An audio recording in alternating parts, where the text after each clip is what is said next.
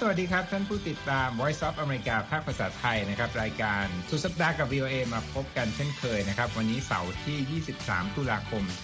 2564 ตามเวลาประเทศไทยครับ มีเราสี่คนครับ ร่วมดำเนินรายการ มีผมรัตพลอ่อนสนิท ผมนพรัตน์ชัยเฉลิมมงคล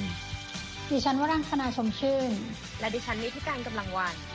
ครับมีเรื่องเล่าหลายเรื่องนะครับทั้งเรื่องการเมืองระหว่างประเทศ เรื่องเศรษฐกิจ เรื่องสุขภาพ อาจจะหนักไปทางบันเทิงสักนิดหนึ่งนะครับ วันนี้มีหลายข่าวที่มาจากวงการบันเทิง จะพิสูจน์ได้ว่าคุณนิติการกับคุณนพรัตน์นั้นใครนั้น เป็นติ่งเกาหลีแรงกว่ากันนะครับ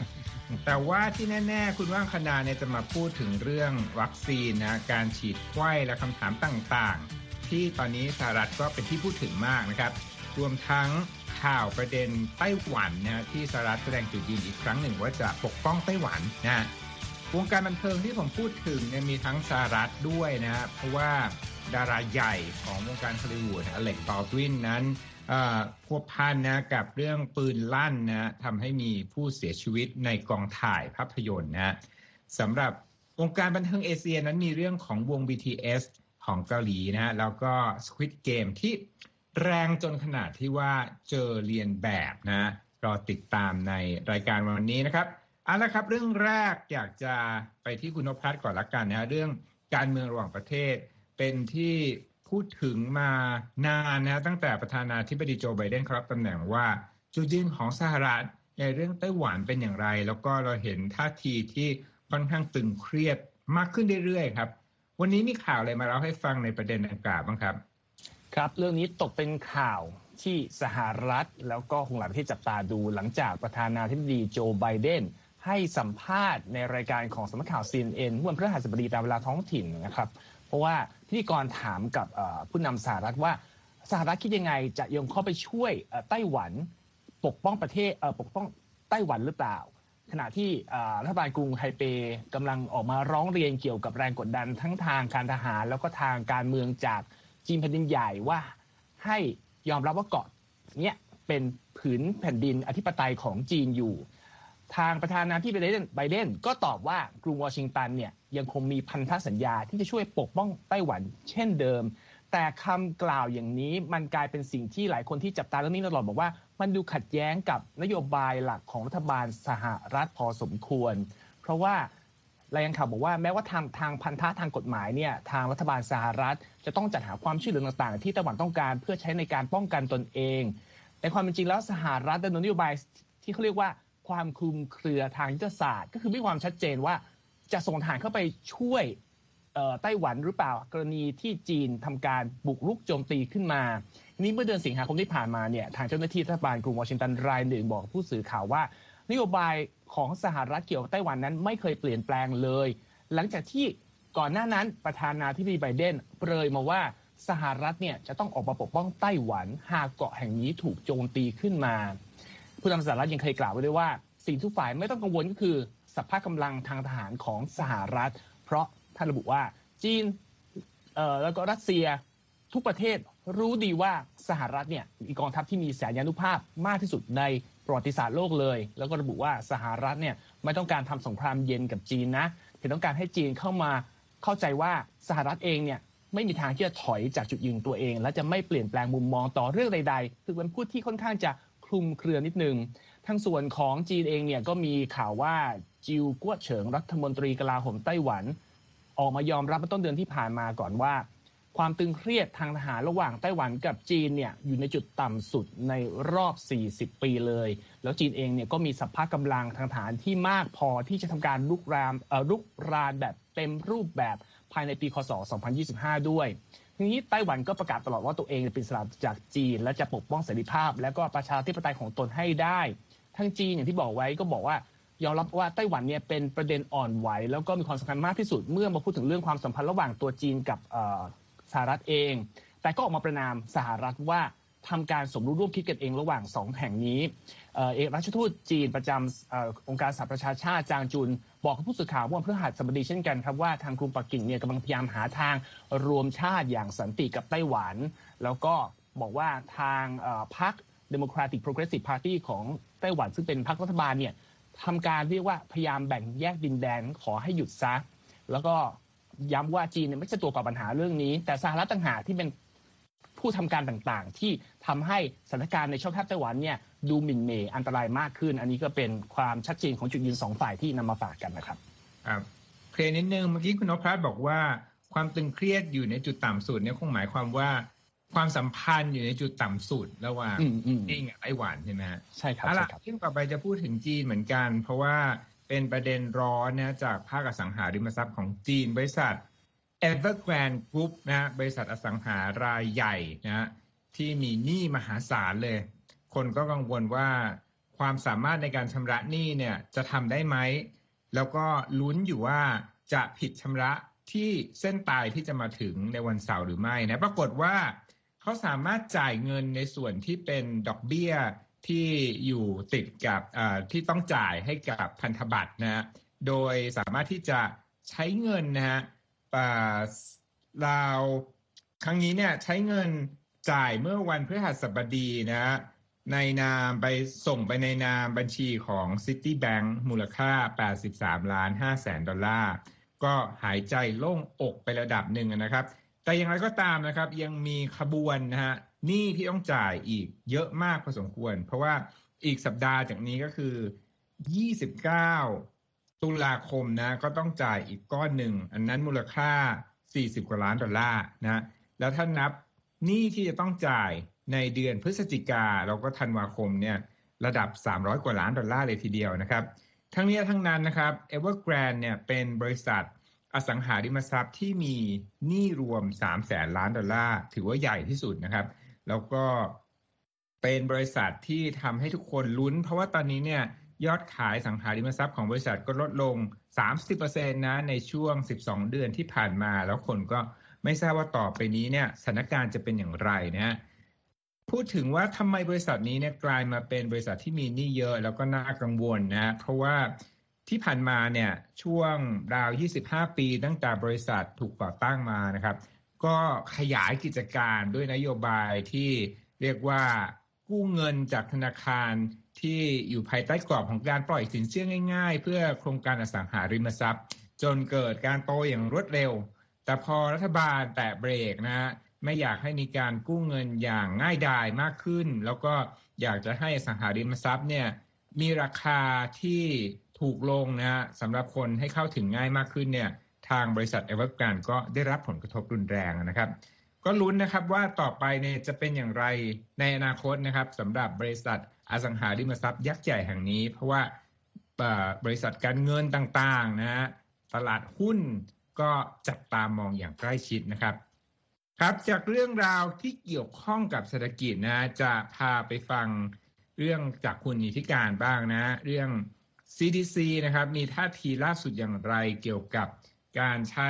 วัคซีนยี่ห้อต่างๆ ของอเมริกาฉีดเป็นเข็ม booster เชิญเลยครับ ค่ะดิฉันก็จะไปสั้นๆนะคะ ก่อนที่จะยกพื้นที่ให้คุณวรังคณาเล่าเรื่องเกี่ยวกับวัคซีนแบบจุกๆกันต่อไปนะคะ เป็นเรื่องราวความคืบหน้าของทางศูนย์ควบคุมและป้องกันโรคแห่งสหรัฐหรือ CDC ค่ะ ที่ออกคำแนะนำในการฉีดวัคซีน booster หรือว่าวัคซีนกระตุ้นภูมิสำหรับคนที่ได้รับวัคซีนจากโมเดอร์นาหรือจากจอร์นสันแอนด์จอร์นสันหรือ J&J นะคะพร้อมกับเสริมด้วยว่าไม่มีความจำเป็นที่จะต้องฉีดวัคซีนชนิดเดียวกันเป็นเข็ม booster อันนี้ก็เป็นความชัดเจนที่ออกมา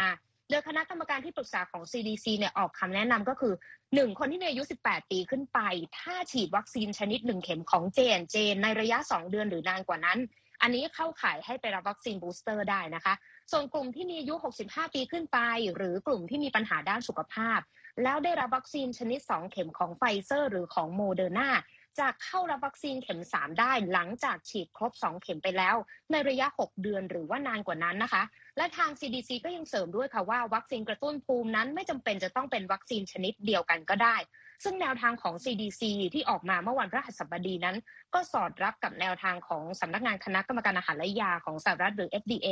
ที่เพิ่งอนุมัติการฉีดวัคซีนโควิด เพื่อเสริมภูมิคุ้มกันหรือวัคซีน booster ของโมเดอร์นาและ J&J ไปเมื่อวันพุธ และทาง FDA เองก็แสดงจุดยืนสนับสนุนให้คนอเมริกันนั้น เลือกฉีดวัคซีน booster ที่แตกต่างจากวัคซีนโดสแรกด้วยเช่นกันค่ะ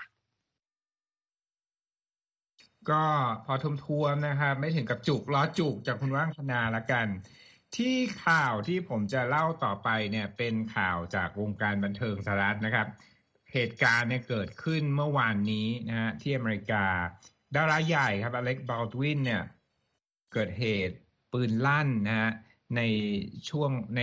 พื้นที่การถ่ายทำภาพยนตร์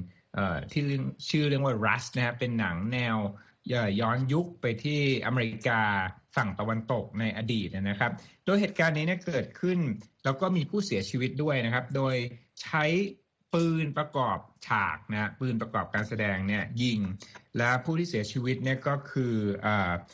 อเป็นสตรีนะครับเป็นผู้กำกับ ฝ่ายภาพชื่ออฮารินาฮัตซินนะครับ เป็นเติบโตเป็นชาวยูเครนนะ อายุ 42 ปี แล้วก็เป็นดาวรุ่งนะอีกคนหนึ่งที่ได้รับบาดเจ็บจากเหตุนี้เหตุเหตุการณ์ปืนลั่นก็คือ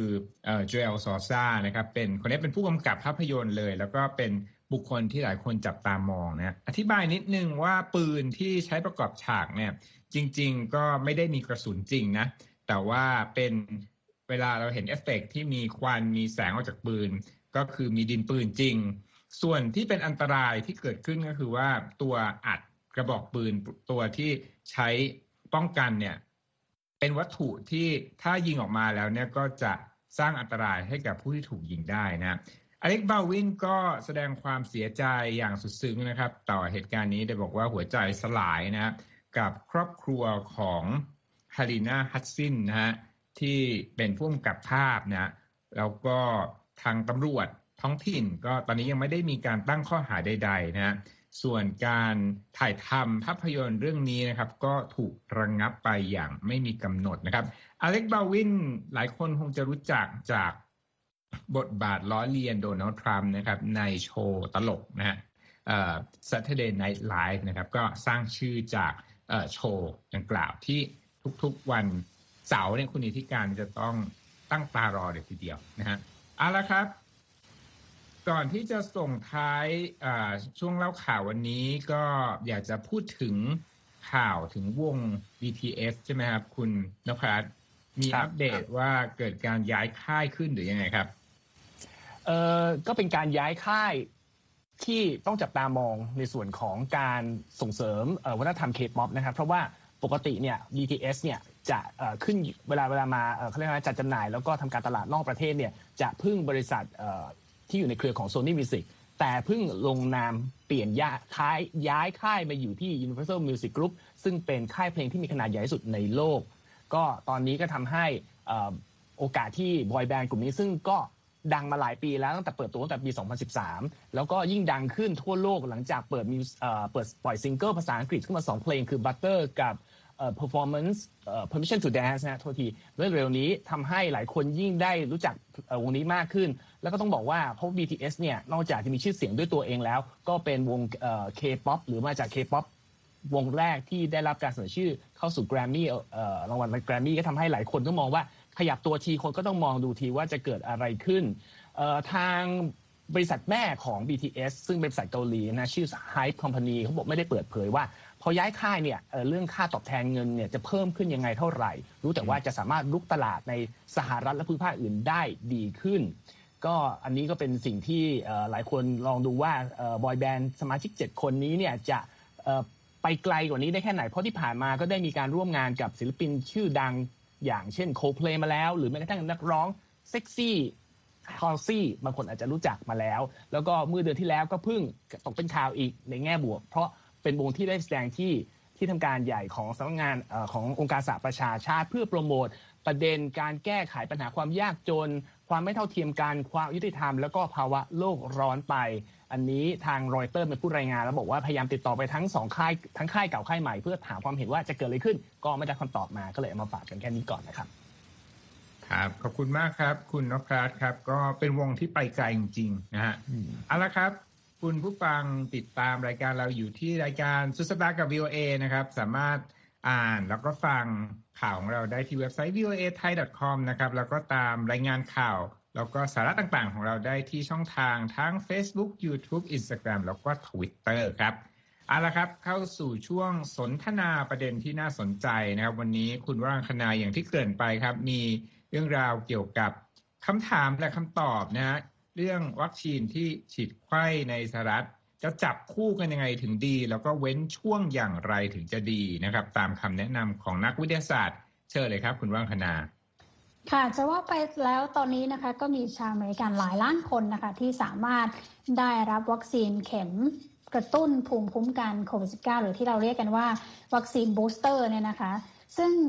ถ้าหากถามกันว่าใครบ้างที่มีสิทธิ์ได้รับวัคซีน booster แล้วควรจะฉีดเมื่อไหร่ที่ไหนนั้น แล้วฉีดยี่ห้อใดนะคะ หลายคนก็ยังสงสัยอยู่ เพราะว่าตอนนี้ก็คือก็มีข้อมูลมากขึ้นนะคะ ฉีดไขว้ก็ได้อย่างที่คุณรัตพลแล้วก็คุณนิติการรายงานนะคะสำนักข่าว Associated Press นะคะ ก็เลยได้รวบรวมคำถามคำตอบ เกี่ยวกับเรื่องการฉีดวัคซีน booster มาไว้ดังต่อไปนี้ ซึ่งดิฉันก็จะมาเล่าให้ฟังนะคะ เริ่มแรกนะคะก็คือมาดูกันก่อนว่าทำไมวัคซีน booster ถึงเป็นสิ่งจำเป็นนะคะ ซึ่งในเรื่องนี้นะคะ ผู้ที่ได้รับวัคซีนครบโดสแล้วเนี่ยผลของวัคซีนนะคะก็ยังให้ความคุ้มครองมาอยู่ป้องกันไม่ให้เราต้องเข้าโรงพยาบาล หรือว่าต้องรับรับการรักษาพยาบาลเป็นเวลานาน หรือว่าต้องเสียชีวิตจากโควิด -19 หากเราติดเชื้อนะคะ แต่ว่าภูมิคุ้มกันต้านทานโควิด -19 นั้นก็อย่างที่มีรายงานออกเป็นระยะระยะนะคะ ก็คือว่ามีสิทธิ์ที่จะ อ่อนแอหรือว่าเสื่อมลงไปนะคะตามการเวลานะคะ เพราะฉะนั้นเนี่ยในช่วงเวลาที่ยังมีสายสายพันธุ์เดลต้านะคะระบาดอยู่ในสหรัฐในเวลานี้ เจ้าหน้าที่สาธารณสุขก็เลยเห็นว่าควรจะมีการกระตุ้นภูมิคุ้มกันให้ผู้ที่ผู้ที่มีความเสี่ยงนะคะ หรือว่าได้รับวัคซีนเป็นเวลาหลายเดือนแล้วนะคะแล้วใครบ้างที่จะได้รับสิทธินี้นะคะก็อย่างที่คุณนิติการรายงานไปนะคะ ก็ขึ้นอยู่กับยี่ห้อ ขึ้นอยู่กับยี่ห้อ หรือว่าเข็มแรกของคุณด้วยว่า ฉีดยี่ห้อหนึ่งก็มี มี requirement หรือว่ามีมีข้อข้อข้อบังคับอย่างหนึ่งนะคะ ซึ่งอันนี้ดิฉันจะไม่ขอพูดถึงแล้วกันนะคะ แต่ว่าสิ่งหนึ่งนะคะที่รายงานข่าวออกมานะคะ ก็คือว่าการได้รับวัคซีนต้านโควิด -19 เพียงหนึ่งเข็มของจอร์นสันของจอร์นสันแอนด์จอร์นสันนะคะมีประสิทธิภาพน้อยกว่าการได้รับวัคซีนสองเข็มของโมเดอร์นาแล้วก็ไฟเซอร์นะคะ ดังนั้นเจ้าหน้าที่สาธารณสุขสหรัฐเนี่ยก็เลยเห็นว่าเป็นสิ่งจำเป็นนะคะที่ผู้ที่เคยได้รับ วัคซีนของจอร์นสันแอนด์จอร์นสันเนี่ยจะต้องได้รับการกระตุ้นภูมิคุ้มกันให้เพิ่มมากขึ้นนะคะ ส่วนผู้ที่เคยได้รับวัคซีนของโมเดอร์นาและไฟเซอร์มาก่อนหน้านั้นนะคะ ก็ยังไม่มีข้อมูลชัดเจนว่าทุกคนจำเป็นต้องได้รับวัคซีนเข็มที่ 3 หรือเข็ม booster นี้หรือไม่นะคะ ส่วนผู้ที่ใจร้อนนะคะ ไม่อยากรอเวลานาน โดยเฉพาะคนที่เคยได้รับวัคซีนไฟเซอร์หรือโมเดอร์นานะคะ ตามกฎก็คือว่าต้องรออย่างน้อย 6 เดือนนะคะ หลังจากฉีดเข็มที่ 2 นะคะ ถ้ามันก็อาจจะมีบางคนที่ไม่อยากรอ 6 เดือน จะรีบไปฉีดตอนนี้เลยหรือไม่นะคะ ซึ่งเรื่องนี้นะคะผู้เชี่ยวชาญเห็นตรงกันนะคะว่าการได้รับวัคซีนกระตุ้นหรือ booster shot เนี่ยนะคะ เร็วเกินไปก็ใช่ว่าจะเกิดผลดีนะคะ เพราะว่าอาจจะไปลดประสิทธิภาพของวัคซีนเข็มที่ 3 ด้วยซ้ำเขาบอกกันว่านะคะว่าจังหวะเวลานะเป็นสิ่งสำคัญนะคะในการสร้างภูมิคุ้มกันในร่างกายของคนเราค่ะ เพราะว่าร่างกายของคนเราเนี่ย จะค่อยๆ สร้างภูมิคุ้มกันขึ้นมาเป็นชั้นๆนะคะนึกถึงป้อมประการนะคะ สร้างเป็นชั้นๆ แล้วก็ต้องใช้เวลาพอสมควร หากว่าฉีดเข็มที่ 3 เข้าเร็วไปนะคะ ก็อาจจะไปทำให้การเข็มประสิทธิภาพของเข็มที่3เนี่ยไม่ได้ผลเต็มร้อยอย่างที่ควรจะเป็นก็ได้ เพราะฉะนั้นควรจะปล่อยให้ภูมิคุ้มกันเรามีเวลาสร้างภูมิคุ้มกันให้เต็มที่ก่อนนะคะ นอกจากนั้นนะคะก็ยังมีการฉีดวัคซีนแบบ mix and match นะคะ หรือว่าอย่างที่เรียกกันว่าฉีดไข้ใช่ไหมคะ ซึ่งก็หมายความว่าการฉีดวัคซีนเข็มบูสเตอร์เนี่ยที่ต่างจากวัคซีนสูตรแรกนะคะ ซึ่งการผสมผสานวัคซีนนี้นะคะ นอกจากจะช่วยทำให้เกิดประสิทธิผลแล้วเนี่ย ก็ช่วยทำให้เกิดความยืดหยุ่นในบางสถานการณ์ด้วยเช่นบางคนนะคะเกิดอาการข้างเคียงต่อวัคซีนยี่ห้อหนึ่งนะคะ ก็อาจจะพอต้องไปฉีดบูสเตอร์เนี่ยก็อาจจะไปลองยี่ห้ออื่นได้ ซึ่งจะทำให้มีความยืดหยุ่นในตรงนี้นะคะ แต่ถามว่าจำเป็นต้องออกไปเสาะหาวัคซีนที่แตกต่างออกไปหรือไม่นะคะ ในเรื่องนี้นะคะผลการศึกษาขั้นต้นโดยรัฐบาลสหรัฐเนี่ยก็ระบุว่าเข็ม booster นะคะไม่ว่าจะเป็นของวัคซีนสูตรใดเนี่ยก็ช่วยกระตุ้นภูมิคุ้มกันต้านโคโรนาไวรัสได้ทั้งนั้นน่ะนะคะสำหรับแต่สำหรับผู้ที่ได้ของ J&J เป็นเข็มแรกเนี่ยการได้รับช็อตกระตุ้นจากโมเดอร์นาหรือไฟเซอร์ก็จะช่วยสร้างภูมิคุ้มกันให้เพิ่มขึ้นนะคะ แล้วอีกคำถามหนึ่งก็คือว่า แล้วเราจำเป็นต้องได้วัคซีน booster หรือไม่ ถึงจะเรียกว่าฉีดวัคซีนครบโดส หรือว่า fully vaccinated แล้วนะคะ เพราะว่าเห็นคนอื่นได้กัน 3 เข็ม แล้วเราได้ 2 เข็มเราอาจจะกลายเป็นไม่พร้อมไปแล้วหรือเปล่านะคะ ซึ่งเรื่องนี้นะคะเขาบอกว่าไม่มีผลนะคะตราบใดที่ได้ 1 เข็มของ Johnson and Johnson แล้วก็ 2 เข็มของโมเดอร์นาและไฟเซอร์แล้วก็ถือว่าฉีดครบโดสครบโดสแล้วนะคะ ส่วนคำถามสุดท้ายนะคะ วัคซีน booster นี้นะคะจะกลายเป็น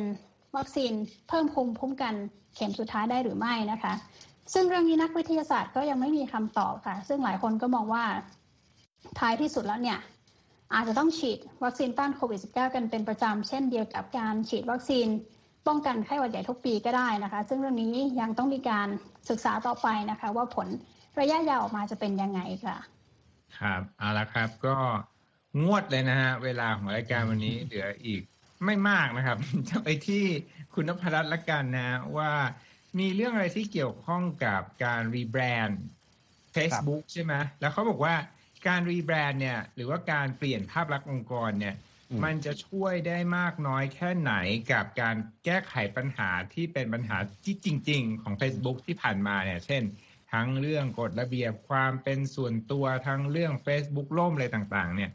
ขอแบบสรุปสรุปเลยว่า เป็นอย่างไรเสียงวิจารณ์ที่โดนเข้ามาให้กับ Facebook ตอนนี้ครับ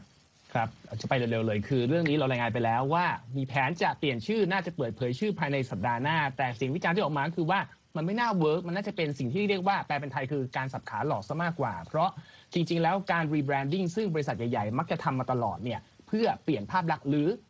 เปลี่ยนประเด็นไม่ให้คนมาจับตาดูตัวเอง แต่มีผู้ที่คร่ำบ่อยในวงการแล้วก็คอยจับตาดูก็บอกว่าจริง ๆ แล้วถ้าจะแก้ปัญหากรณีนี้การรีแบรนด์เนี่ยซึ่งมักจะเป็นแผนที่วางแผนระยะยาว มันต้องใช้เวลานานในกว่าจะให้ผู้บริโภคเข้าใจเนี่ยมันอาจจะเร็วขึ้นเพราะว่าปัญหาอย่างที่คุณรัฐบลพูดโดนมาหลายประเด็นมากมีตั้งแต่มีคนออกมาแฉพนักงานเก่าออกมาแฉมีเรื่องล่มมีทั้งเรื่องของถูกนักการเมืองคอยตรวจสอบเนี่ยเพราะฉะนั้น มีคนบอกว่าจริง ๆ แล้ว Facebook ควรจะเริ่มต้นด้วยการแก้ปัญหาแต่ละจุดให้เสร็จก่อนก่อนที่จะไปเปลี่ยนชื่อเพราะการเปลี่ยนชื่อเฉยๆมันก็อย่างที่บอกสับขาหลอกแม้ว่าทางดูแล้วเหมือนทาง Facebook ต้องการจะเอาชื่อตัวเองออกจากกลุ่มบริษัท แล้วก็ตั้งชื่อใหม่เหมือนของ Google ที่มีอัลฟาเบตมีบริษัทแม่แล้วก็มีลูกต่างๆตามมา เพื่อจะได้เป็นเป้าวิ่งชนเพราะจะมีผลิตภัณฑ์อื่นเช่น WhatsApp หรือว่า Instagram ให้ลูกค้าคอยดูต่อไป ซึ่งตรงนี้เนี่ยนักวิเคราะห์อุตสาหกรรมจากซิลิคอนแวลลีย์คนหนึ่งเขาบอกว่า การตั้งชื่อใหม่ให้กับผลิตภัณฑ์ที่มันไม่ดีแป๊บเดียวคนก็รู้ว่าของมันไม่ดี นั้นก็ไปแก้ปัญหาซะดีกว่า แล้วก็การ rebrand อย่างนี้เนี่ยจริง ๆ แล้วก็มีเว็บข่าว Vox บอกว่าการที่บริษัทแห่งใหญ่ๆ จะมานั่งแก้ปัญหาอะไรอย่างเงี้ยมันก็คงไม่ใช่เป็นคิดชั่วข้างชั่วข้ามคืน เพื่อมาแก้ปัญหามันต้องคิดนานๆแน่นะเพราะฉะนั้นตอนนี้เนี่ยข่าวร้ายที่เกิดขึ้นก็คงเป็นปัจจัยหลักที่ทำให้เฟซบุ๊กอยากจะทำแต่อย่างที่บอกคือ ถ้าเปลี่ยนชื่อเฉยๆแต่ไม่แก้ปัญหา เดี๋ยวเรื่องมันก็กลับมาเหมือนเดิม เพราะฉะนั้นเรายังไม่รู้จริงๆว่าทาง Facebook เขาจะเปลี่ยนชื่อหรือเปล่า เพราะรายงานแค่บอกว่าอาทิตย์หน้าน่าจะเปิดเผยชื่อ ซึ่งจะเน้นเรื่องของ Metaverse โลกที่ AR กับ VR มาอยู่ด้วยกัน ซึ่งเป็นของรักของชอบของซักเคอร์เบิร์กนะฮะเราก็ต้องเอามาฝากอีกทีหนึ่ง อันนี้ก็เป็นบทวิจารณ์สั้นอย่างที่มีคนพูดไว้นะ ว่ากรณีนี้จะเป็นจริงหรือไม่ว่าอาอย่าเอาพลาสเตอร์ยามาปิด น้ำป่าไหลหลากนะครับ ก็การแก้ไขปัญหาเนี่ยเขาบอกว่าต้องแก้ด้วย ถ้าปัญหามันใหญ่เนี่ยก็ต้องแก้ให้สมน้ำสมเนื้อกับปัญหาครับเอาละท้ายสุดวันนี้อยากจะขอให้ยกมือกันละกันว่า ใครที่เคยดู Squid Game กันแล้วบ้างนะใครเป็นแฟนตัวยงของ Squid Game ช่วยเปิดเผยมาด้วยครับดิฉันเลยค่ะดิฉันเลยก็ผมก็ให้เรื่องถูกคนนะ เพราะว่า ตัวเองเนี่ยเห็นมันก็ขึ้นมาหน้าจอวนเวียนบน Netflix แต่ว่ามันมีแบบอยากไปดูหนังเก่าๆอะไรอย่างเงี้ยช่วงนี้นะอะไรอยากจะให้คุณนิติการ พูดถึงว่า ความสำเร็จของ Squid Game เนี่ย กลายเป็นปัญหาคือแบบ พูดง่ายๆว่าภาษาอังกฤษบอกว่า it's a victim of its own success ก็คือดังมากจนตอนนี้เนี่ย ตกเป็นเป้าของอะไรเกิดขึ้นบ้าง เล่าให้เราฟังหน่อยครับ ก็แน่นอนนะคะ ถ้าหนังประสบความสำเร็จหรือว่าเรื่องอะไรก็ตามที่ประสบความสำเร็จเนี่ยก็อยากเลยคนที่จะก้าวไปถึงจุดนั้น หรือว่าเกาะกระแสความสำเร็จดังกล่าวนะคะ เรื่องราวนี้เนี่ยมันไปเกิดที่จีนค่ะ เพราะว่าบริษัทสตรีมมิ่งรายใหญ่ของจีนที่มีชื่อว่า Youku เจอกระแสกดดันว่าไปลอกเลียนแบบซีรีส์ดังนะคะ Squid Game ที่โด่งดังไปตอนนี้ หลังจากไปใช้ภาพโปรโมทรายการบริตี้โชว์ของจีน แถมยังใช้ชื่อว่า Squid Victory ซะด้วย แต่พอเขาประกาศภาพโปรโมทรายการไปเมื่อวันพุธก็คือกลางสัปดาห์นี้ สื่อ BBC และ South China Morning Post รายงานตรงกันว่า รายการใหม่ดังกล่าวของบริษัทโยคู่เนี่ยมีความคล้ายกับซีรีส์ Squid Game คือจะให้คนเข้าแข่งขันเนี่ยมาแข่งขันเกมของเด็กๆ ในสเกลที่มันใหญ่ขึ้น ยิ่งไปกว่านั้น South China Morning Post นะคะลงรายละเอียดไปบอกว่า โปสเตอร์รายการ Squid Victory ของ Youku เนี่ยใช้แบบตัวอักษรแบบเดียวกัน โทนสีก็เหมือนกันคือขาวกับชมพู แถมยังมีสัญลักษณ์วงกลมสี่เหลี่ยมสามเหลี่ยม ซึ่งละม้ายคล้ายกับสัญลักษณ์โทนสีและตัวอักษรของซีรีส์ดังจากเกาหลีซะด้วย ก็เรียกว่าก็เกรดเอกันเลยนะคะ ชาวเน็ตก็เลยออกมาวิจารณ์บริษัท streaming Youku กันใหญ่ค่ะ ว่าเป็นแพลตฟอร์มที่ไม่สร้างสรรค์เนื้อหาขึ้นมาซะเองหลังจากเจอกระแสโจมตีอย่างหนักเขาก็เคลื่อนไหวเร็วนะ เขาก็ออกมาแถลงการณ์ขอโทษผ่านทางเว่ยโป๋นะคะ แล้วบอกว่านี่เป็นความผิดพลาดทางเทคนิค เป็นอุบัติเหตุ เพราะว่าโปสเตอร์นี้ค่ะอ้าวเดือดร้อนทีมงาน บอกว่าเป็นเพียงฉบับร่างของเอดีไซน์ต้นแบบของรายการเท่านั้นเอง และหลังจากนั้นไม่นานก็เปลี่ยนโปสเตอร์ใหม่คือใช้แบบอักษรใหม่ ถอดสัญลักษณ์ที่คล้ายกับซีรีส์ดังออกไป แล้วก็เปลี่ยนชื่อรายการดังกล่าวเป็นเกม Victory แทนด้วยนะคะ ปรากฏว่าชาวเน็ตบอกว่าเรื่องนี้นี่เป็นจุดที่รับไม่ได้และจะไม่ทนหนึ่งในบัญชีผู้ใช้เว่ยโปก็เลยบอกว่านี่เป็นการปกปิดแบบแย่ๆนะคะ และเห็นได้ชัดว่าทางบริษัทพยายามลอกเลียนแบบ Squid Game เพราะความโด่งดังของซีรีส์นี้นะคะ แล้วก็มีบางคนไปยกตัวอย่างกรณีของรายการแข่งขันแรปเพลงที่ชื่อว่า The Rap of China ซึ่งเป็นการ ถูกวิพากษ์วิจารณ์ว่าลอกเลียนรายการของเกาหลีใต้ที่มีชื่อว่า Show Me the Money มาแล้วด้วย จริง ๆ แล้วเนี่ยก็เป็นเรื่องเป็นราวมานะคะ ระหว่างจีนและเกาหลีใต้ในเรื่องความบาดหมางด้านวัฒนธรรมในช่วงไม่กี่ปีที่ผ่านมา อย่างเมื่อปีที่แล้วเนี่ยจีนถูกกล่าวหาว่าขโมยวัฒนธรรมเกาหลี จากกรณีที่ไปอ้างสิทธิ์ว่าเป็นผู้นำในอุตสาหกรรมกิมจิ และความขัดแย้งระหว่างทั้งสองประเทศเนี่ยก็คือลงลึกไปถึงเรื่องของภาษาเลยด้วย เพราะว่าจีนเนี่ยเขาบอกว่าคำว่ากิมจิในภาษาจีนคือเป่าไข่ หรือเมนูผักดองดั้งเดิมของจีน และยังมีอีกประเด็นหนึ่งก็คือจีนออกมาวิจารณ์นะคะ ว่าชุดฮันบกที่เป็นชุดประจำชาติของเกาหลีใต้เนี่ยมีต้นกำเนิดมาจากจีนด้วยเรียกว่าเรื่องราวเนี่ยบานปลายไปไกลกันเลยทีเดียวค่ะเอาล่ะครับขอบคุณมากครับสงสัยจะต้องดูแล้วล่ะนะสุดสัปดาห์นี้นะ ก็ส่งท้ายรายการเราไปด้วยข้อกล่าวหาเรื่องงาน Mirror นะฮะสำหรับ Squid Game ซีรีส์ดังของเกาหลีใต้ วันนี้เราสี่คนต้องลาไปก่อนนะครับ และติดตามข่าวแล้วก็รายงานของเราตามช่องทางต่างๆ นะ อีกครั้งหนึ่งนะครับ Twitter Instagram Facebook แล้วก็ YouTube นะครับ วันนี้ลาไปก่อน สวัสดีครับ สวัสดีครับ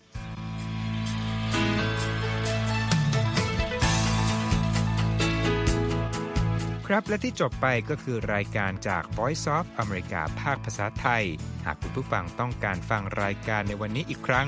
สามารถเข้าไปได้ที่เว็บไซต์ voa thai com และคลิกที่โปรแกรมของเราครับ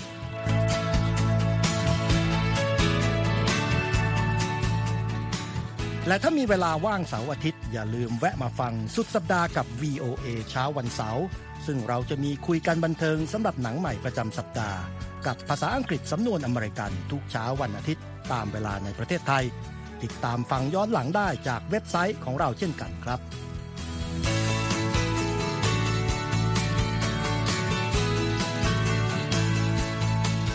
และสำหรับคุณผู้ฟังที่ชอบเรียนรู้ภาษาอังกฤษ ตอนนี้เรามีคอลัมน์พิเศษ Let's Learn English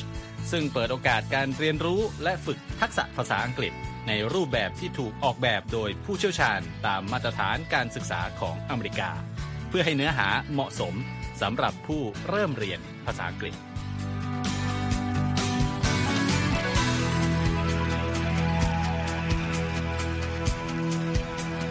ครับเรายังมีวิดีโอที่จัดทำขึ้นเป็นพิเศษ สะท้อนเรื่องราวหลากหลาย ตั้งแต่ชีวิตคนไทยในสหรัฐ ไปจนถึงเหตุการณ์สำคัญต่างๆ ที่เกิดขึ้นในอเมริกา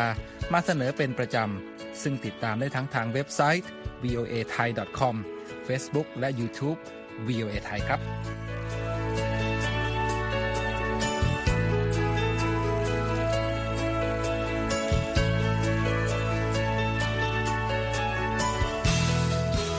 ไม่ใช่แค่นั้นนะคะ เรายังมี Facebook Live ให้ชมการออกอากาศสดจากกรุงวอชิงตัน และยังมี Instagram สะท้อนมุมมองสังคมและวัฒนธรรมอเมริกัน บอกเล่าเรื่องราวที่น่าสนใจผ่านภาพถ่ายจากทั่วทุกมุมโลก ให้แฟนรายการได้ follow กันด้วยค่ะ